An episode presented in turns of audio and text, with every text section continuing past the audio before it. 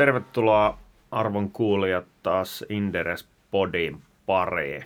Tällä kertaa aiheena meillä on rakennusalan yhtiöt ja tästä aiheesta keskustelemassa täällä meidän pienessä studiossa on, on minä eli Petri Aho ja sitten tuossa vastapäätä istuu Olli Koponen.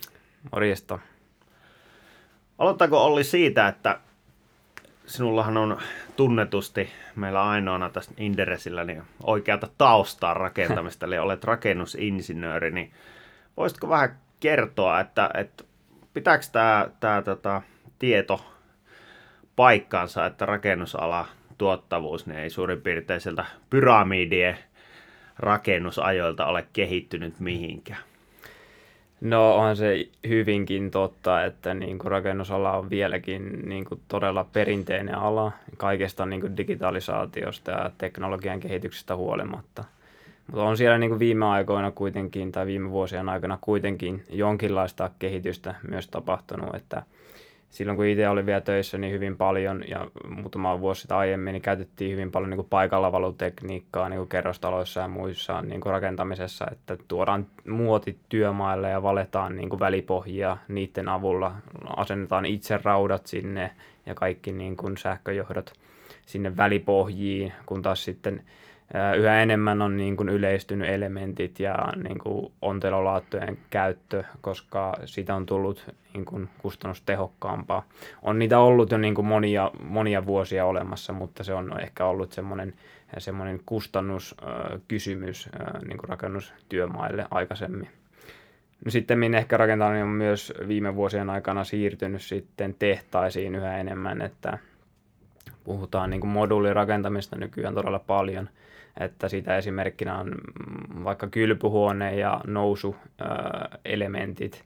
Ja se tarkoittaa sitä, että pystytään niin kuin rakentamaan periaatteessa valmis kylpyhuone ihan laattoineen ja asennuksineen tehtaalla valmiiksi ja sitten vaan kytkeä se työmaalla sitten vähän tämmöisellä niin kuin liimaa, liimaa-tyyppinen rakentaminen, että kytketään vaan sen kaikki ö, ulostulot ja sähköjohdot sitten paikoilleen siihen muuhun rakennukseen.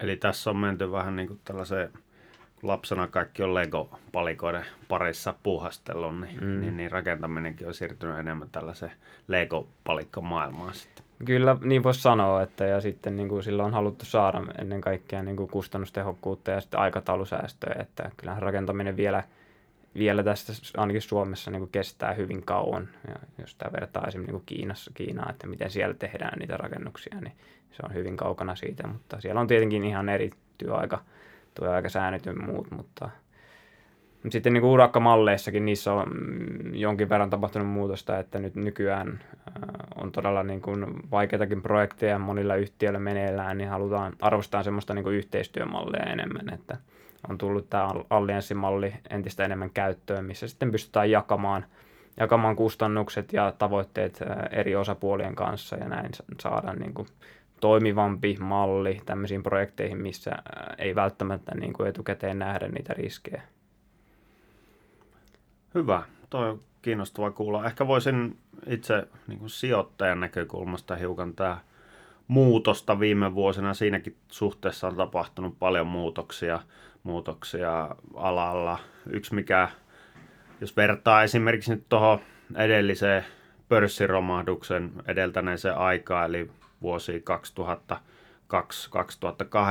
niin, niin, niin silloin niin kuin velan käyttö muun muassa oli, oli huomattavasti erilaista, eli rakennusyhtiöt sai näihin projekteihin huomattavan paljon enemmän velkaa, ja tota, sitä kautta niin, niin, niin oma, oma omaa pääomaa ei tarvinnut sitoa niin paljon näihin projekteihin tai sijoittajien pääomaa. Ylipäätään taseiden käyttö on muuttunut huomattavasti, että ei, ei välttämättä haluta edes ottaa kaikkea sitä projektiin liittyvää ää, resurssia, niin omaa taseeseen tontteja, ää, ää, omistaa sitä välttämättä mm. kokonaan itse sitä projektia. Tällaisia tekijöitä on tullut mukaan. Joo, hyvin paljon yleistynyt nuo tonttirahastot.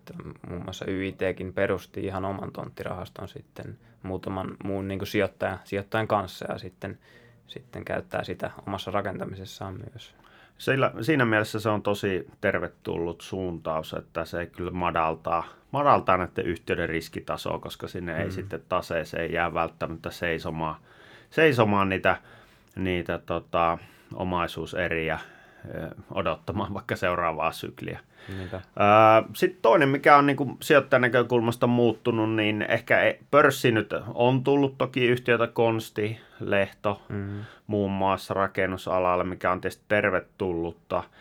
Ja sitten yksi on poistunut sitä kautta, että se fuusioitui YITen kanssa, eli Lemminkäinen. Mutta kilpailukentässä on tapahtunut siinä mielessä muutoksia, että noin pienet, pienet ja keskisuuret yhtiöt on ketteryydellään ja keveillä taseillaan ja uusilla liiketoimintamalleilla on tullut kyllä vahvasti haastaa näitä isompia yhtiöitä, että kun aikaisemmin puhuttiin ja toki edelleenkin puhutaan siitä, että, että skaala, skaalaetuja haetaan ja niin, ne on niin kuin, äh, ison yhtiön ison yhtiön edut, niin ne ei ole välttämättä nyt ollut sitten viime vuosina niin se paras resepti, kun markkinatilanne on muuttunut niin nopeasti mm. ja tilanteet ja, ja tarve, tarvekin ehkä niin kuin, millaisilla, millaista tarvetta on ollut kysyntää, niin se on muuttunut niin nopeasti, että tota, on ja pitänyt vastata siihen. Myös sekin, että just että miettii vähän sitä, että missä vaiheessa niin kuin suomalainen rakennusyhtiö kasvaa vähän niin kuin liian isoksi. että se näki nyt jos niin kuin viime vuosien aikana keskisuurista, että ne on hyvin niin kuin nopeita liikkumaan sen markkinatilanteen mukaan ne pystyy lähteä niin panostamaan niin täysillä siihen asuntorakentamiseen hyvään suhdanteeseen siinä vaiheessa, kun se lähtee. Ne on nopeita niin liikkeessä ja niillä on myös sitten niitä eri, erilaisia liiketoimintamalleja, mikä tähän, tähän niin palvelee tätä asiaa. Et sitten taas niin kuin isommilla yhtiöillä se voi olla niin kuin vaikeampaa sitten niin kuin sen yritysrakenteen myötä sitten lähteä, lähteä niin nopeammin reagoimaan näihin muutoksiin. Totta. Ja sitten yksi, mikä on tietenkin isoja yhtiöitä hyödyttänyt, on tämä kaupungistumiskehitys. Eli pääkaupunkiseudulle on muodostunut kyllä sellainen iso, iso talousalue, jo, jossa sitten isoilla yhtiöillä on tietyt, tietyt roolit, joita pienet yhtiöt ei pysty täyttämään. Puhutaan vaikka jostain triplan tyyppisestä Pasilaan rakennettavasta valtavasta kompleksista, jossa, mm. jossa sitten ihan niin kuin pienen yhtiön resursseilla ei kyllä pystyttäisi tällaisia hankkeita toteuttamaan ja siinä yhdistetään tietenkin monenlaisia. Sitten kyllä. vielä sijoittajan näkökulmasta, niin ehkä se on viimeinen, minkä nostasi esiin, niin sijoittajien rooli on kyllä niin kuin korostunut tuossa, tuossa, no jälleen kerran voisi sanoa, että on ehkä vuoden, vuoden 2008 jälkeen, eli mm. varsinkin asuntomarkkinoilla niin sijoittajakysyntä on ollut ihan ratkaisevassa roolissa. Rakennetaan paljon vuokra-asuntoja ja, ja, ja näissä sitten se, se omistaja on pääsääntöisesti sijoittaja eikä yksityistalous. Mutta se, se ehkä niin kuin tässä alustuksena näistä, näistä mm. vähän niin kuin kehityssuunnista, mitä tässä on ollut rakennussektorilla nähtävissä. Mutta jos mennään vielä niin kuin vähän hienojakoisemmin tuohon rakennusalaan, niin, niin, niin siellähän on niin erilaisia segmenttejä tai toimialoja nähtävissä, niin, niin, niin miten, miten näitä voisi niin jaotella ryhmiin näitä rakennusalayhtiöitä? Joo, no oikeastaan niin kolmeen semmoiseen suureen, suureen niin toimialaan voisi jakaa rakentamisen ja varsinkin niin pörssiyhtiöiden rakentamisen tällä hetkellä on talo- ja uudisrakentaminen, eli siihen liittyy toimitilat ja kerrostalorakentaminen ja aluekehityshankkeet esim. Ja toisena on sitten infra, eli se on sitten nämä infrahankkeet ja päällystyshankkeet, mitä, mitä niin ajaa nämä valtioiden kuntien, kuntien investoinnit.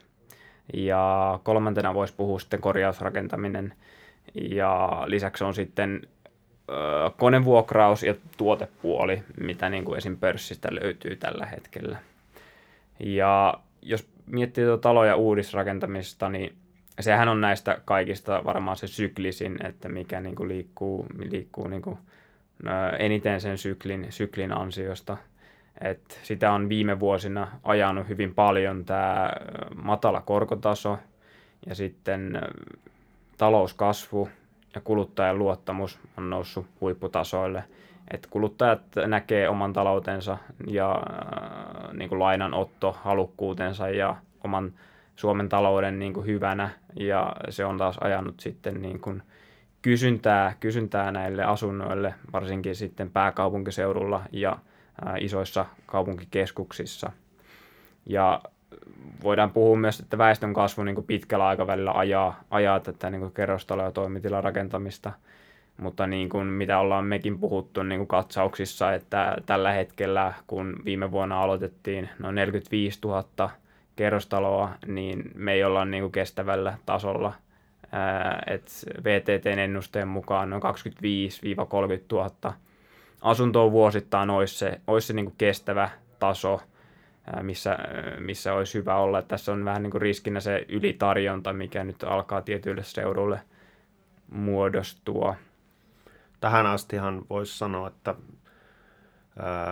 varastoa ei ole kyllä rakentajille päässyt muodostua ja mä näkisin, että se johtuu oikeastaan kahdesta syystä.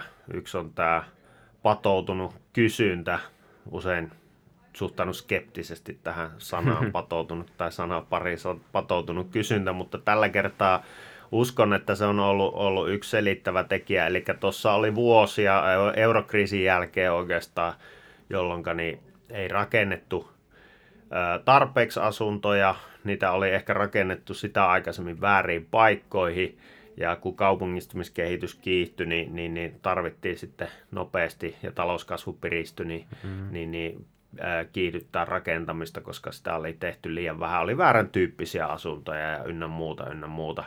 Eli se, se oli yksi tekijä.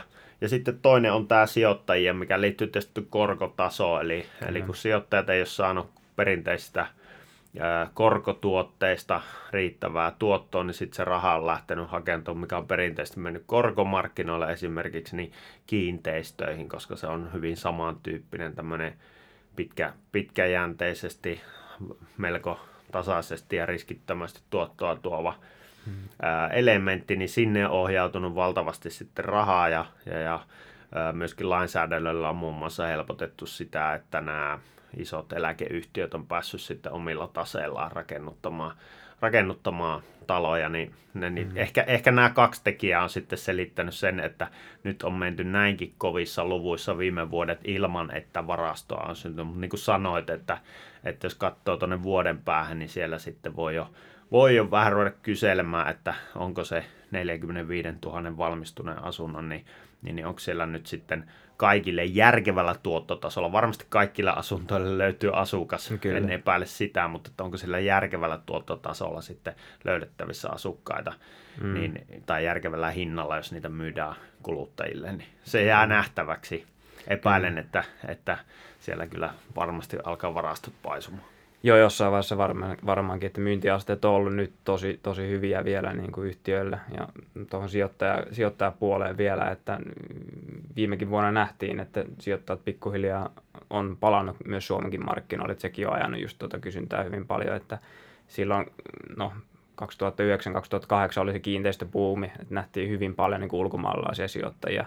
Tuli Suomeen, tuli ulkomailta transaktioita ja nyt on nähty vähän samoja merkkejä, että viime vuonna taisi olla oli vieläkin enemmän kiinteistöjen transaktioita ulko, ulkomailta tai ulkomailta tulleella rahalla kuin silloin 2008-2009 vaihteessa. Että se on, että ulkomaalaisetkin sijoittajat on niin löytänyt Suomen sitten niin noiden muiden Pohjoismaiden jälkeen. Et me ollaan oltu vähän semmoinen niin takapajulla verrattuna esimerkiksi Ruotsiin, Norjaan ja Tanskaankin niin näissä kiinteistöjen transaktioissa, mutta pikkuhiljaa sitten ehkä kun, ehkä kun sitten noissa muissa maissa se asuntojen hintojen kehitys ja niin kiinteistöjen tuottovaatimukset, niissä ei nähty enää niin kuin laskuvaraa, niin, niin tota, ehkä ne on sitten lähtenyt etsimään parempia marjoja sitten tältä Suomesta. Suomesta. Kyllä, Suomi on tällainen periferia valitettavasti, mm. jonne, jonne raha ohjautuu viimeisenä ja lähtee ensimmäisenä pois. No Kyllä. sitten jos puhutaan infrasta, sekin on iso, iso. Ehkä ei niin voimakkaasti näy kuitenkaan tuossa meidän niin kuin pörssin rakennusalayhtiöiden tuloskehityksessä. YIT on toki, toki sellainen yhtiö, jolla Joo, se muodostaa merkittävä, mutta... merkittävä rooli, mutta sehän on niin kuin tällainen aika tasaisesti kehittyvä, tyypillisesti julkisin varoin pitkälti rahoitettu rahoitettu toimiala, joka, joka on niin kuin jopa jossain määrin tämmöinen vastasyklinen, ainakin, ainakin ennen vanhaa oli, että, niin. että valtiot alkoi elvyttää. Saa nähdä nyt sitten, jos jotain tapahtuu, että onko valtiolla elvytysvaraa. Niin, onko enää varaa elvyttää. Niin, niin mutta että noin, perinteisesti se on ollut vastasyklinen. Niin millaista elementeistä tuo infrakysyntä muodostuu sitten? No tosiaan kuten sanoin, niin just valtioiden ja kuntien investoinnit ajaa sitä hyvin pitkälti, että voi katsoa periaatteessa niin kuin vaikka Suomen valtion budjettia ja katsoa sieltä, kuinka paljon siellä niin kuin käytetään rahaa väylien kunnostukseen ja muuhun. Mut Suomessa niin kuin pitkällä aikavälillä niin kuin puhutaan sitä korjausvelasta, että sehän niin kuin ajaa, että meillä on tiet aika huonossa kunnossa ja niin kuin mm, infra, infrahankkeita niin kuin ajaa just se korjausvelan kasvu koko ajan, että meidän on pakko jossain vaiheessa niin kuin ruveta, ruveta kunnostamaan niin kuin teitä, teitä parempaan kuntoon, että, että mm, saadaan niin kuin se korjausvelka jossain vaiheessa niin kuin taklattua. Totakin mä vähän haastasin, kävin just tuossa Kreikassa kesälomalla ja voin sanoa, että että tota, siellä, siellä säkä, täkäläiset moottoritiet vastas, vastas meidän jotain kinttupolkoa tai metsäautotietä, Ai että kyllä meillä aika hyvässä kunnossa on, mutta toki tietenkin olemme, mm. olemme aika hyvässä kunnossa oleva yhteiskunta, että en yeah. nyt lähde tässä, tässä mutulla kuitenkaan kiistämään niin, tätä korjausvelkaa niinpä. täysin. Mutta se on hyvä, että Kreikassa ne, se, se, se, pysyy se tie samanlaisena monta vuotta, koska siellä ei ole routaa. Meillä on Suomessa routa ja sitten kun se on jossain vaiheessa se routa kunnolla siihen pääsee iskemään, niin sitten sitä tiellä ei voi enää ajaa. Että sitten Kreikassa ne vauriot voi olla hyvin pieniä, mitä siinä vuosien saatossa voi tulla. Toi on hyvä pointti, että toi kyllä luo kysyntää ja sinällään nämä olosuhteet Suomessa kyllä rakentamiselle jatkuvasti, mm. että puhutaan home, hometaloista ja ties mistä ja nämäkin liittyy tähän meidän vaikeisiin, vaikeisiin ympäristöolosuhteisiin ja tietenkin mm. korkea energiaa tehokkuusvaatimuksiin muun muassa, mutta tota, että jos, jos, sillä, jos se on hyvä asia, niin se on myöskin huono asia, että toisaalta, toisaalta rakennetaan näitä tiiviitä pulloja sitten ja hometta pääsee kasvamaan. Niin. Mutta tosiaan... Niin... Niin pitkällä aikavälillä infrassa niin voi nähdä sen, että se kaupunkien ja valtioiden kehittäminen ja sen infrastruktuurin eteenpäin vieminen, niin se on se ajuri, mikä niin kuin tätä infra, infraa vie. Että Joo. mitä enemmän niin kuin, mitä enemmän saadaan sitä aktiviteettia niin kuin siihen yhteisöön tai yhteiskuntaan, niin sitä paremmin niin kuin infra, infra sitten vetää. Joo, yksi mikä niin kuin, ehkä noista muutoksista vielä, niin sen, sen kyllä olen huomannut tässä vuosien saatossa, kun rakennusyhtiötä seurannut, että infrahankkeet on tullut, kun ne on tullut tänne kaupunkien keskustoihin, ytimiin, tiheästi rakennetuilla alueille, niin ne on kyllä sitten monimutkaistunut huomattavasti ja toki niiden arvo siinä samalla kasvaa. Et kun ennen vanhaa puhuttiin, mm. että infra, infrarakentaja, niin varmaan joissain segmenteissä vieläkin niin hyvä, jos muutaman prosentin liikevoittomarginaali pääsee. Toki oli aika riskitöntäkin puuhaa mm. sitä kaivorikauhaa heilutella siellä, siellä pellolla, mutta että nyt kun mennään sitten maan alle vaikeisiin olosuhteisiin, rakennetaan keskustoissa rautateiden päällä ja alla monimutkaisia mm. rakennelmia, niin, niin, niin sitten on vaatimustaso kasvanut ja sitä myötä niin tietenkin myöskin kannattavuudet on, kannattavuudet on näissä hankkeissa kyllä noussut. Kyllä, ja just infrassa sitä allianssimallia käytetään hyvin paljon, että siinä pystytään jakamaan ne kustannukset ja riskit, riskit niin kuin ison osa ja porukan kesken sitten paljon paremmin. Yes. No, korjausrakentaminen sitten, se ei taas ole niin syklistä kuin nämä talo- ja infra rakentaminen sitten, että siinä oikeastaan se on, mikä sitä ajaa, niin on oikeastaan se, asu, että asuntokanta vanhenee koko ajan ja meidän on pakko mm, niin kuin jatkuvasti huoltaa niitä. Me tarvitaan putkiremontteja, pintaremontteja ja julkisivuremontteja. Että se on semmoista tasaista kasvua voi niin kuin nähdä sille oikeastaan koko ajan, että se on ehkä vähän tylsä tylsä niin kuin näistä, näistä niin kuin sinänsä, mutta se on hyvinkin niin kuin ennustettava. Joo. Toi on sellainen, mikä on niin kuin ehkä viimeisen kahden, kolmen vuoden aikana niin melkein kaikkien rakennusalayhtiöiden strategioihin kyllä ilmestynyt tuo korjausrakentamiseen panostaminen. se, mm. se toki ymmärrän se hyvin, koska se, se on nyt tällainen varma, varma kasvun lähde heikkoinakin aikoina voi ajatella, että ihmiset tulee ja ja on pakotettuja korjaamaan asuntoja ja, ja, ja toimitiloja yritysten. ja tota, näin ollen niin se on, se on varma, varma lähde siinä mielessä tuotoille, mutta tota, toinen, mikä sitä ajaa myöskin, niin, niin, niin varmaan huomiota sinne päin on tämä, että nyt on tulossa korjaus ikään tämä suurin rakennusmassa Suomen mm-hmm. historiassa, eli 70-80-luvulla rakennetut talot. Ja, ja siellä riittää korjattavaa, koska siihen aikaan, kun niitä taloja on rakennettu, niin ei ole ollut useinkaan, useimpia näitä teknologioita esimerkiksi käytössä tai, tai tota, no internetkin oli vaan varmaan joku tekniko märkä uni siinä vaiheessa. Eli paljon, paljon on korjattavaa sillä sektorilla luvassa lähivuosikymmenille, voisi sanoa.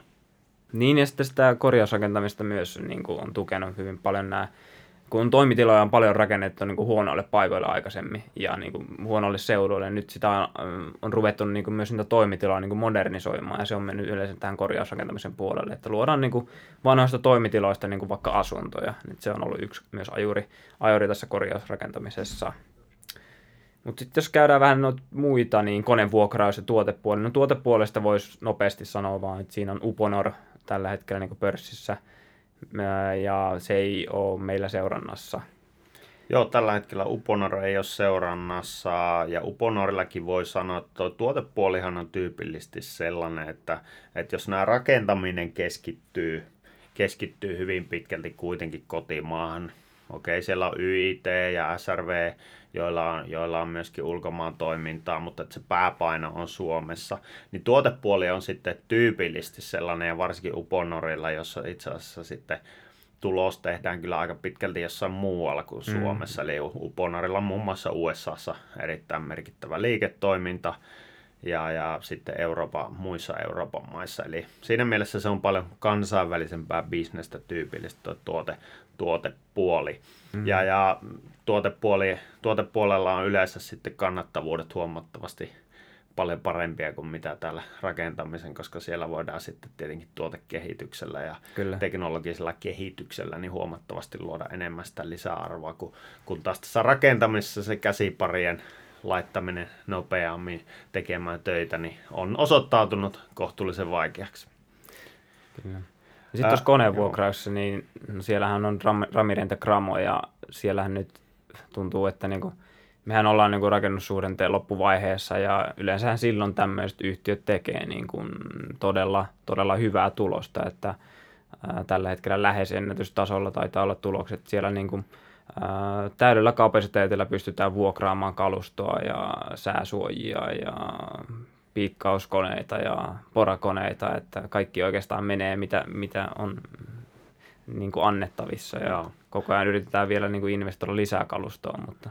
Yksi mikä itse asiassa, kun puhuttiin nyt tuosta alkuun, että tuottavuus ei ole, ei ole kehittynyt kauheasti rakennusalalla, niin se, missä se on kehittynyt ja mitkä on kyllä ehdottomasti tuoneet lisää siihen, siihen on tämä kalustovuokra. Että ylipäätään vuokraus tai kaluston, kaluston niin kuin, ää, teknisen tason kehittyminen.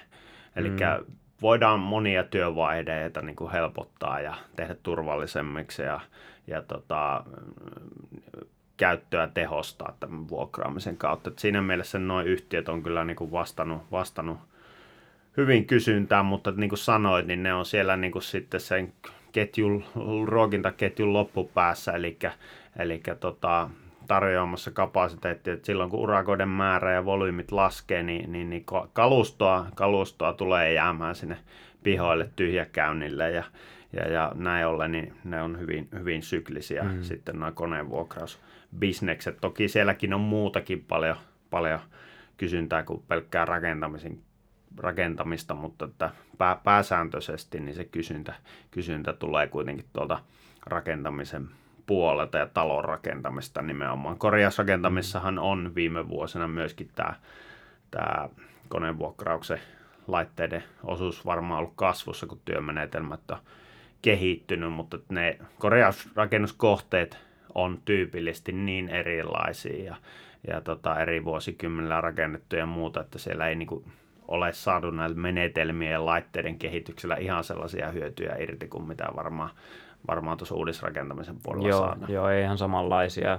Ehkä mikä tätä on ajanut niin myös viime aikoina hyvin paljon on niin kuin just tämän turvallisuuden ja niin kuin valvonnan lisääntyminen työmaalla hyvin paljon, että työmaat on pitkälti tällä hetkellä niin kuin aidattu ja siellä on kulkuportit, missä, mihin tarvitset aina niin kuin kulkukortin, että pääset siitä läpi ja ne on yleensä niin kuin näiden konevuokraajien asentamia, että sieltä on tullut tuloja ja sitten tämä niin kuin turvallisuus ja ää, nämä niin kuin kaikki suojat, mitä liittyy rakennustyömaihin, niin hyvin pitkälti ää, melkein jokainen työmaa on sisältäkin niin kuin lattiasta kattoon suojattu ja kaikki telineet ja kaikki valjaat on jokaisella työntekijällä, jos he ovat vähänkään semmoisessa niin tilanteessa, mistä voisi jollain, jollain saumalla tippua vaikka alas niin äh, siitä on niin kuin, tullut hyvin paljon niin kuin, ihan niin kuin lakiteitse periaatteessa niin kuin, hyviä ajureita niin kuin näille konevuokraajille.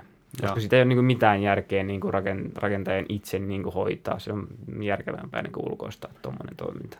En malta olla tässä yhteydessä mainitsematta myöskin teknologiayhtiöitä ja meillä, meillä on sellainen, sellainen yhtiö, joka palvelee, palvelee Onko SaaS-yhtiö? SaaS-yhtiö, joka palvelee myös rakennusalaa, eli Admicom. Aikaisemmin oli itse asiassa toinenkin yhtiö täällä, tai, tai vuosia sitten, niin kuin Tekla, joka on tällainen niin kuin rakennustietoa ja, ja, ja mallinnukseen liittyvä, liittyvää teknologiaa, softaa te, tekevä yhtiö, mutta ostettiin mm-hmm. sitten pois pörssistä, mutta, mutta tota, mä näen, että tuolla puolella varsinkin niin on hyviä kasvunäkymiä, koska tämä tehostamistarve ja erityisesti pienissä ja keskisuurissa yhtiöissä niin on, on erittäin suuri ja Admicom on, on vastaan, vastannut siihen, siihen kysyntään, mutta ei, ei siitä nyt tällä kertaa sen enempää.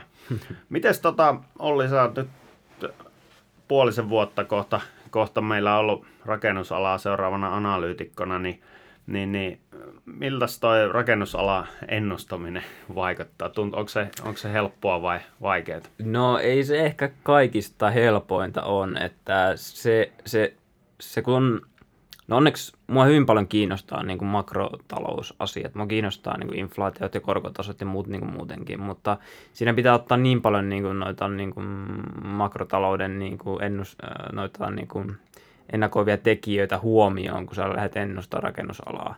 Et sä et, sä et niin kuin välttämättä pysty niin kuin, tietenkään niin kuin, tarkalleen tietämään, että minä vuonna tai millä kvartaalilla kaikki romahtaa, mutta sun on niin kuin hyvä olla kartalla siitä, että mitä hei tapahtuu niin kuin Euroopan keskuspankissa tällä hetkellä ja mihin suuntaan inflaatio on kehittymässä ja miten se voi vaikuttaa vaikka kustannuspaineisiin ja mm, tällä tavalla. Et sitten taas niin kuin, niin kuin ihan niin kuin, miten se ennustaminen voisi, tai miten sitä voisi kuvailla, niin siinä niin kuin seurataan hyvin pitkälti niin kuin, ää, tietyillä toimialoilla niin markkinan trendejä ja esimerkiksi niin kuin infrassa ja niin kuin päällystyksessä, niin siinä niin kuin hyvin paljon katsotaan just sitä valtioiden ja kuntien niin kuin investointitarvetta. Ja sitten taas niin kuin asuntorakentamisessa seurataan niitä aloituksia, että onko niitä nyt alo- aloitettu niitä kämppiä ja valmistuuko niitä kämppiä ja tuloutuuko niitä kämppiä. Et siinä mielessä ja sitten sitä keskihintaa pyritään niin arvioimaan tietenkin, että millä hintaa niitä myydään. Kyllä, mutta rakennusalalla voisi vois sanoa sen, että, että niin kuin ihan varpaisiin ei kannata tuijottaa, vaan siinä pitää pystyä katsoa kyllä jonkun verran tai uskaltaa katsoa kulman taakse, koska, koska markkina varmasti katsoo sinne koko ajan. Eli, eli se, se, että tietoa tulee koko ajan paljon ja sä näet noita rakennuskurkia paljon tuolla, tuolla kaupungilla, niin ei välttämättä tarkoita sitä, että rakentajilla menisi hyvin ensi vuonna, koska, koska ne vaihtelut, sykliset vaihtelut voi olla, voi olla hyvinkin isoja. Että otetaan nyt vaikka esimerkkinä tämä, että tänä vuonna mennään aloituksissa varmaan sinne 45 000 tai jopa yli asunnoissa, ja kun tuo tarve on sitten 25 30 000, niin, niin, niin tästä voi niin kuin ajatella, että jos palataan sinne määritellylle tarvetasolle, niin, niin, niin asuntorakentamisen määrät saattaa jopa puolittua, joka, joka on aika, aika iso muutos, jos ajatellaan, ajatellaan niin kuin mark, koko markkinan mm. tasolla. Mehän rakennetaan niin kuin Euroopankin tasolla tämän, tällä hetkellä Suomessa niin kuin hyvin, hyvin paljon. Niin kuin. Että, ja sitten mitä hauska indikaattori, minkä äh, spottasin niin kuin konevuokraus alan tota, selvityksestä oli, että nostokurki tai nämä torninostureiden vuokraukset ovat kääntyneet nyt laskuun, että siitä voisi ajatella, että josko tässä nyt lähdetään laskemaan, laskemaan sitten perinteisen torninosturi-indikaattorin myötä. Mutta. Kyllä, kyllä. Mutta tällaisia erilaisia ennakoivia indikaattoreita kannattaa seurata. Rakennusluvat on toki yksi niin kuin lähi, lähin, mutta että mm. sitten yksinkertaisesti korkotaso on hyvä, hyvä indikaattori sille, että puhutaan vaikka tästä korkokäyrän muodosta, ei mennä siihen tarkemmin, mutta käytännössä tarkoittaa sitä, että silloin kun koroissa lähdetään nousuun tai, ja, ja korkojen nousu on jatkunut jonkun aikaa, niin, niin tyypillisesti se tarkoittaa sitä, että että tota, rakennusala kysynnän, kysynnän piikki alkaa olla takana ja sitten taas kun tullaan korkotasossa alas ja ää, niin kuin korkotaso on alimmillaan, niin, niin silloin tyypillisesti rakennusala alkaa se kysyntä elpymään, koska mm. investoijat alkaa taas investoimaan rakentamiseen. Kyllä. No, miten sitten jos käydään vielä ihan loppuun läpi, niin tota, nämä meidän yritykset, mitä meillä on seurannassa, niin, niin, niin aloitetaan vaikka YITstä, niin lyhyesti toi, toi, että mitä se YIT nyt tällä hetkellä tekee, millainen se on profiililtaan ja sitten mikä meidän näkemys? Niin, no YIT toimii jokaisella noilla toimialalla, että YIT jakautuu segmentteihin asuminen Suomi ja CEE asuminen Venäjä, joka, ja jotka sitten nämä kaksi segmenttiä koostuu sitten kerrostalorakentamista, äh, jos on oma peruste, oma perusteista tuotantoa ja sitten tämmöistä urakointiakin. Ja lisäksi Venäjällä jonkinlaista huoltotoimintaa, huoltotoimintaa myös. Voiko sanoa, että tämä, tämä asuntorakentamaan se YITn kerma, kermankuorintaosasto? Se on YITn kermankuorintaosasto todellakin, että se on oikeastaan ainoa, mikä niin kuin tällä hetkellä antaa sille YITlle semmoista niin kuin positiivista arvoa. Toinen on sitten ehkä toimi, toimitilat, mutta äh, se on niin kuin hyvin paljon riippuvainen tällä hetkellä niin kuin asuminen Suomi ja CE-segmentin tuloksesta, että meidän oikaistu liikevoiton ennusteestamme tänä vuonna niin 71 prosenttia tulee asuminen Suomi ja CEEstä ja liikevaihdosta 31 prosenttia.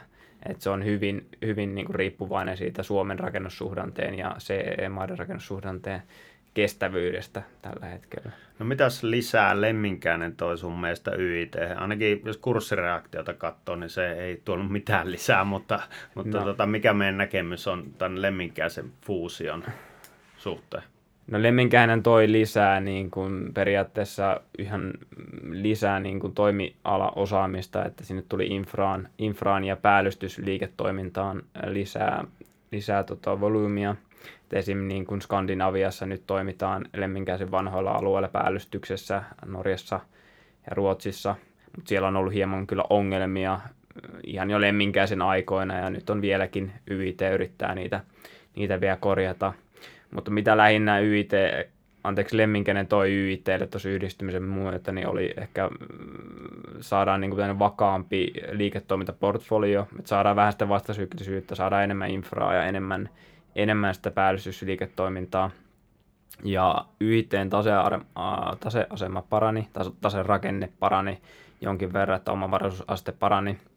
Ja ehkä semmoinen niin kuin maantieteellinen hajautuskin osaltaan, osaltaan parani. Että jonkinlaisia synergioita voidaan hahmottaa. YIT on itse arvioinut 40-50 miljoonaa 2020 vuoteen mennessä – me ollaan siinä noin 40 paikkeilla itse meidän ennusteessa.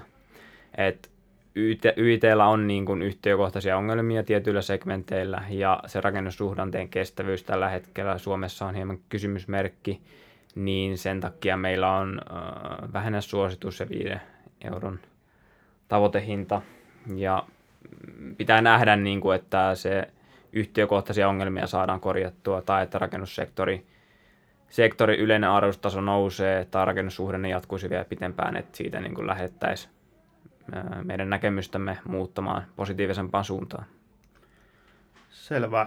Sitten jos SRVn, SRVn käy läpi, niin, niin, niin SRV on ollut vähän tällainen epäonne soturiosi ja olosuhteiden uhri monen vuoden ajan. Ja tällä mä viittaan siihen, että yhtiö, yhtiöllä oli sinällään hyvillä – paikoilla erinomaisia hankkeita Venäjällä ja Venäjän talous, kaikki tietää hyvin, niin ei ole mennyt viime vuosina hyvään suuntaan ja pakotteet ja muut on tietenkin ulkomaiset sijoittajat karkottanut markkinoilla, eli yhtiö on jäänyt vähän niin kuin jumiin tämän Venäjän liiketoimintansa kanssa ja, ja, ja sieltä nyt ei ole tähän päivään mennessä vielä saatu, toki ei ole kaikki ollut valmiinakaan myyntikunnossa, mutta kotiutettua – kotiutettua sitten varoja tai, tai uusia hankkeita kehitetty. Et se on ollut kyllä vähän sellainen riippakivi SRVllä, että sinne on sitoutunut paljon pääomaa, mutta mm. juurikaan siitä ei ole iloa, iloa vielä näin päivin saatu. Nyt ehkä syksyllä toivottavasti saadaan nyt sitten ensimmäisiä uutisia jalkapallo huuman jälkeen, että saataisiin myytyä tämä Pö Plaza kauppakeskus, joka on sinällään loistava kauppakeskus hyvällä sijainnilla ja menestynyt, mutta tota, saa nähdä nyt millainen sijoittajakysyntä on ollut. Ja sitten Suomessa taas yhtiö kärsi tuossa vuosia valituskierteestä, joka jatkuu edelleen, että useat nämä SRV-hankkeet, ne on se aika näyttäviä keskeisillä paikoilla ja sieltä aina jostain en tiedä perunakellarista vai mistä kaivautuu joku henkilö valittamaan ja ne hankkeet on viivästynyt ja, ja, ja mm. SRV on joutunut sitten näistä viivästyksistä kärsimään siten, että näiden hankkeiden kustannukset, esimerkiksi tämä Redi-hanke, mikä on tuolla Kalasatamassa on rakenteella, niin, niin, niin on, on ylittynyt sitten ja jouduttu esimerkiksi aikataulusyistä sitten ottamaan sellaisia kustannuksia, jota, jota ei olisi niin suunniteltu. Joo. Ja, ja näin ollen niin yhtiön kannattavuus on jäänyt aika heikoksi. Toinen, mikä ehkä sitten oli tässä, että yhtiöllä oli tuolla vuosia, muutamia vuosia takaperin, niin tämän oma kehitteisen asuntorakentamisen osuus oli aika matala, ja nyt se yhtiö on lähtenyt niin kuin sitä kiihdyttää, ja asuntomyyntimäärät on siellä, puolella noussut, niin, niin, niin tämä, tämä on nyt niin kuin viime vuosina vaihdellut aika paljon, että miten niitä on valmistunut, ja nyt tässä niin kuin tämän vuoden kuluessa se kerma, kermankuorintaosasto on ollut sitten niin kuin pienemmällä vaihteella ja, ja, ja mm. näin ollen se on vaikuttanut aika paljon myöskin siihen tulostasoon.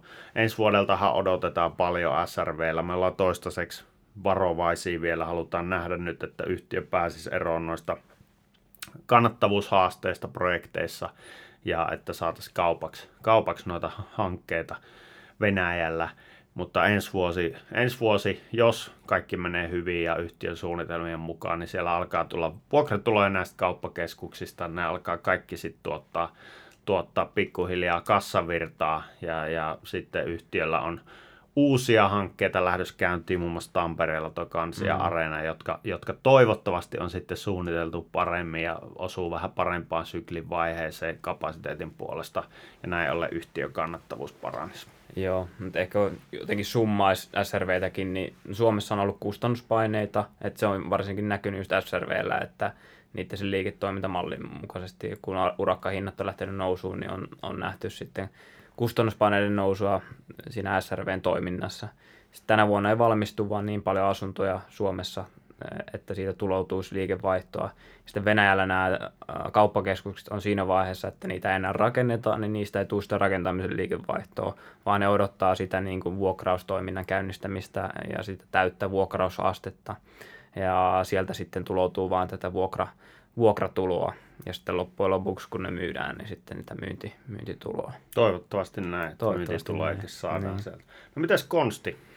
Joo, konstihan toimii korjausrakentamisessa ja meillähän on siinä, siinä se positiivinen näkemys, että ensimmäinen kvartaali oli suhteellisen hyvä ja se vahvisti meidän niin kuin, näkemystä siitä tuloskäänteestä, että siellä on ollut haasteita niin kuin, tai haastavia projekteja, mikä on sitten syönyt, syönyt sitä konstiliiketoimintaa, ja, mutta nyt niin kuin, se on ehkä tämmöinen, niin kuin, siitä puhutaan vähän niin kuin tuloskääneyhtiönä, että siinä, siinä voisi nähdä semmoisen siinä voisi nähdä semmoisen käänteen, käänteen tapahtuman, että meillä on siinä, meillä on siinä positiivinen näkemys.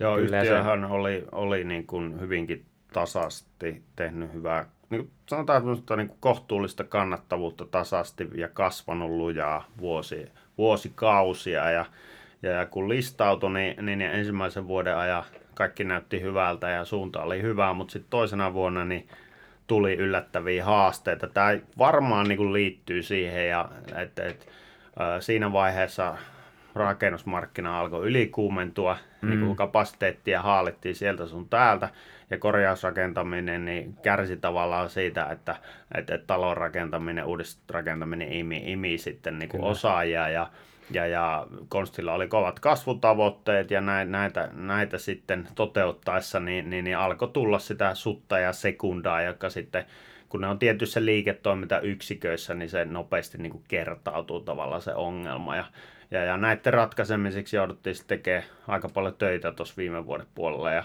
kuten sanoit, niin toivotaan, että ja uskomme, että tänä vuonna niin tilanne näyttää paremmalta ja kannattavuus alkaa korjautumaan. Sinällään, sinällään niin kuin, jos näin käy, niin yhtiö on kyllä hyvin, hyvin edullisesti hinnoiteltu.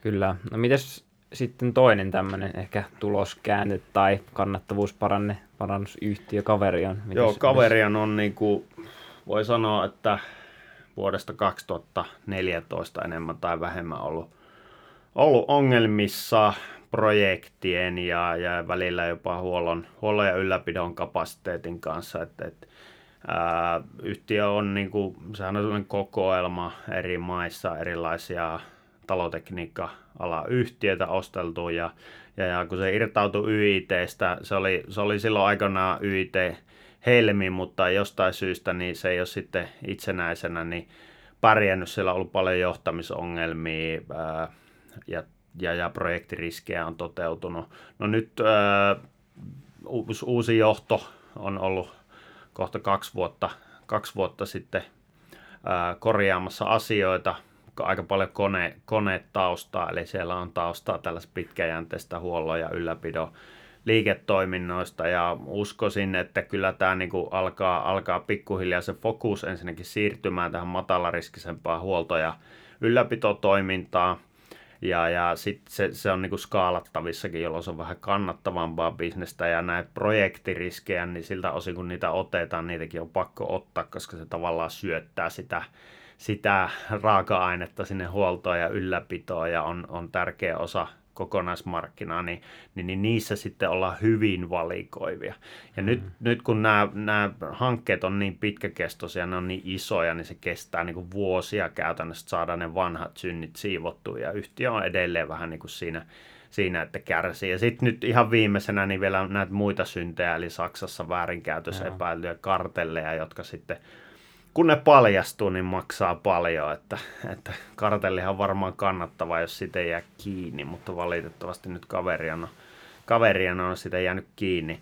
Ja tota, tästä, tätä niin kuin yhtiö joutui, kun se on edelleen käännetilanteessa, niin paikkaa sitten osakeannilla tasetta, tasetta Joo. tältä osin, ja se tietenkin, tietenkin sijoittajat vaatii, vaatii sijoitukselle tuottoja, ja näin mm. ollen niin osake on ollut edelleen alamassa. Mä, mä näen niin kuin valoa tunnelin päässä, mutta tämä on niin pitkään jatkunut tämä, tämä, nämä haasteet, uusi johto on joutunut vähän niin kuin ainakin viime vuoden osalta niin pakittelemaan välillä, välillä siitä, että miten nopeasti käänne saadaan aikaan, niin mä oon vähän varovainen vielä ja odotan, että saadaan vielä konkreettisempia esimerkkejä kuin mitä toistaiseksi on nähty. Joo, kyllä. Se, se, on, vähän, se on vähän kinkkinen, kinkkinen just arvioida tuommoisia niin yhtiökohtaisia ongelmia, että missä vaiheessa se missä vaiheessa se käänne todella ta- tapahtuu sitten, jos, jos sitä todellakaan sitten missään Kyllä. vaiheessa tapahtuu. Sen verran voi sanoa, että hyvä puoli tässä on, että markkinat on joka puolella ollut tosi hyvässä vedossa ja mahdollistaa sillä tavalla tämän käänteen tekemistä. Jos tämmöinen olisi tapahtunut niin kuin huonommassa markkinatilanteessa, tuo yhtiö olisi ollut tosi isoissa vaikeuksissa. Joo. Nyt sekä rahoitusmarkkina on ollut auki ja, ja toisaalta niin, niin, niin on, on pystytty valikoimaan nyt sitten niitä kohteita, mitä halutaan halutaan mm. matalammalla riskiprofiililla ja korkeammilla kannattavuusvaatimuksilla tehdä. Kyllä, kyllä. Sitten Gramosta ja Ramirentista vielä, jotka on viimeisiä. Niissä me ollaan, niin kuin, itse asiassa voi sanoa, että oltu nyt aika pitkään negatiivisia ja yksinkertaisesti tämä johtuu siitä, että et, et, tota, nämä on niitä, niitä niinku rakennusalan varaventtiilejä, eli, eli me nähdään, että tämä pidempään ollut, tämä ehkä jatkunut pidempään kuin mitä oltaisiin voitu ajatella, tämä, tämä rakennussyklin vahvuus erityisesti tuolla Ruotsissa – ja, ja, mutta nyt, nyt on niin nä, näköpiirissä ja, ja, ja aika yleisesti niin kuin odotetaan, että se erityisesti Ruotsi, Ruotsissa käänne tapahtuu Suomessa tapahtuu, Norjassa on jossain määrin tapahtunut, hmm. Tanska on ehkä poikkeus, mutta että niin kuin aika laaja-alasti nähdään, että paras, paras syklinvaihde ohi ja käännytään niin kuin volyymeissa laskuun. Ja näin ollen me ajatellaan, että tämä hyvä, mikä on nyt tullut vahvan rakennussyklin kautta, niin se sitten muuttuu, muuttuu, kun mennään alaspäin, niin ne hyödyt, hyödyt niin kuin muuttuu päinvastaisesti. Eli, eli niin kuin, ää, käyttöasteiden, käyttöasteet heikkenee ja hinnat heikkenee ja näin poispäin. Mutta ää, tänä vuonna tullaan tekemään huipputulokset. Yhtiöt näyttää arvostustasolta erittäin halvoilta sen takia, mutta jos katsotaan tällaisia ylisyklin kertoimia, mihin mun mielestä näitä pitää katsoa, eli 10 vuoden tulostasoihin, keskimääräisiä ja siellä vähän ennustevuosiakin sisällä, niin, niin niihin nähden nämä on aika lailla niin kuin, ää, ää, tota, sopivasti neutraalisti hinnoiteltu, voisiko sanoa näin. Eli, eli ei siellä ole ihan liian haastavasti, mutta si- ei joo, silleen hal- joo, halpoakaan. Kyllä tuo markkina on, markkina on vaan tehokas, eli, eli niin kuin sanottu tuolla aikaisemmin, niin nämä yhtiöt on hyviä, ne on ollut niin kuin tehokkuutta nostanut, niillä on skaalaetuja, ne on saavuttanut merkittäviä, ja mä näen, että pitkässä juoksussa nämä tulee edelleen kasvaa, kasvaa kyllä rakennusmarkkinaa nopeammin, mutta niin kuin lyhyellä tähtäimellä tämä syklisyys, syklisyys on sellainen riski, että, että se kannattaa huomioida, kun tekee, tekee näihin sijoituksiin. Mutta tosiaan niin olla, ollaan varovaisia näiden molempien suhteen. Ei nyt nähdä mitään lyhyellä aikavälillä mitään romahdusvaaraa, koska tänä mm. vuonna varmuudella tullaan tekemään erittäin hyvää tulosta. Mutta sitten, sitten kun heti kun se alkaa niin kuin vahvistua sen näkymä ja sen kesto, niin, niin, niin sitten nähdään, että mihin, mihin, mille tasolle nämä osakkeet oikeasti sitten tasottuu. Kyllä, ja just se, että se tämän vuoden hyvä tulostaso ei riitä, että äh, pitää katsoa pitemmälle ja just sijoittajat kattookin, että missä vaiheessa se lähtee kääntymään. Ja myöskin niin yhtiö on hyvin varovainen kommenteissaan, kun ne puhuvat, että miten, miltä näyttää ensi tai sitä seuraava vuosi, koska ei hekään niin kuin tiedä varmuudella, että mitä tapahtuu, jos asuntojen hinnat yhtäkkiä Ruotsissa jatkaisikin taas laskua. Kyllä. Niin kyllä. Se, se on niin kuin näissä se näissä se pointti, että vaikka tekee hyvää tulosta, niin se ei välttämättä ole sitten niin hyvä sijoituskohde niin kuin lähitulevaisuudessa. Et sellainen ehkä yksi tämmöinen ohjenuora, mitä tässä nyt on pitkään rakennusyhtiötä seuranneena huomannut, niin, niin, niin keskimääräistä vähemmän kannattaa kiinnittää mielestäni huomiota yhtiön johdon arvioihin, koska heillä mm. ei ole – loppujen lopuksi, jos mennään keskipitkälle aikavälille muutaman vuoden päähän, niin ei heillä ole sen parempaa näkymää kuin sijoittajilla itselläänkään. Ja, ja, ja yhtiön johdon tehtävä on tavallaan aina luvata kasvua ja muuta, mm. niin, niin kannattaa suhtautua varo, varoen siihen, siihen viestiin kuitenkin, koska, koska he, hekin voivat, voivat erehtyä siinä ja, ja, ja nä, nämä yhtiöt ovat syklisiä luonteelta. Et siinä mielessä arvostan tätä Ramirent ja Gramoon johdon, johdon rehellisyyttä, että, mm. että siellä tiedostetaan tämä, että sykli, syklikäänne voi tapahtua ja, ja siihen pitää varautua. Kiitos, kiitos Olli keskustelusta. Toivottavasti kuulijat saitte tästä tästä irti ja, ja tota, meihin voi olla sitten yhteydessä, jos kiinnostaa ja kannattaa lukea noita meidän analyysejä tarkkaan. Nyt on aika mielenkiintoiset ää, hetket, voisiko sanoa käsillä. Joo, nyt on tulossa kuukaksi tuloskausi alkaa ja on aika, aika mielenkiintoiset vaiheet jokaisella yhtiöllä, että mielenkiinnolla odotetaan.